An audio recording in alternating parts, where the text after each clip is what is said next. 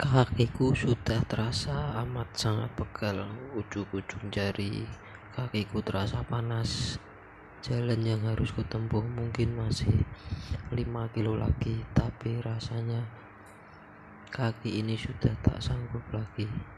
Bila sepasang sepatu lututku ini bisa bicara, tentulah dia lebih memilih kolong tempat tidurku daripada ku pakai lagi besok pagi.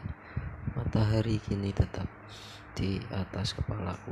Panasnya sungguh menyengat sampai terasa menembus kerongkonganku yang semakin terasa kering. Perutku yang mulai melilit terasa sakit melengkapi dari tabu hari ini. Aku menolak ke belakang siapa tahu ada salah seorang penduduk desaku yang baru pulang dari kota.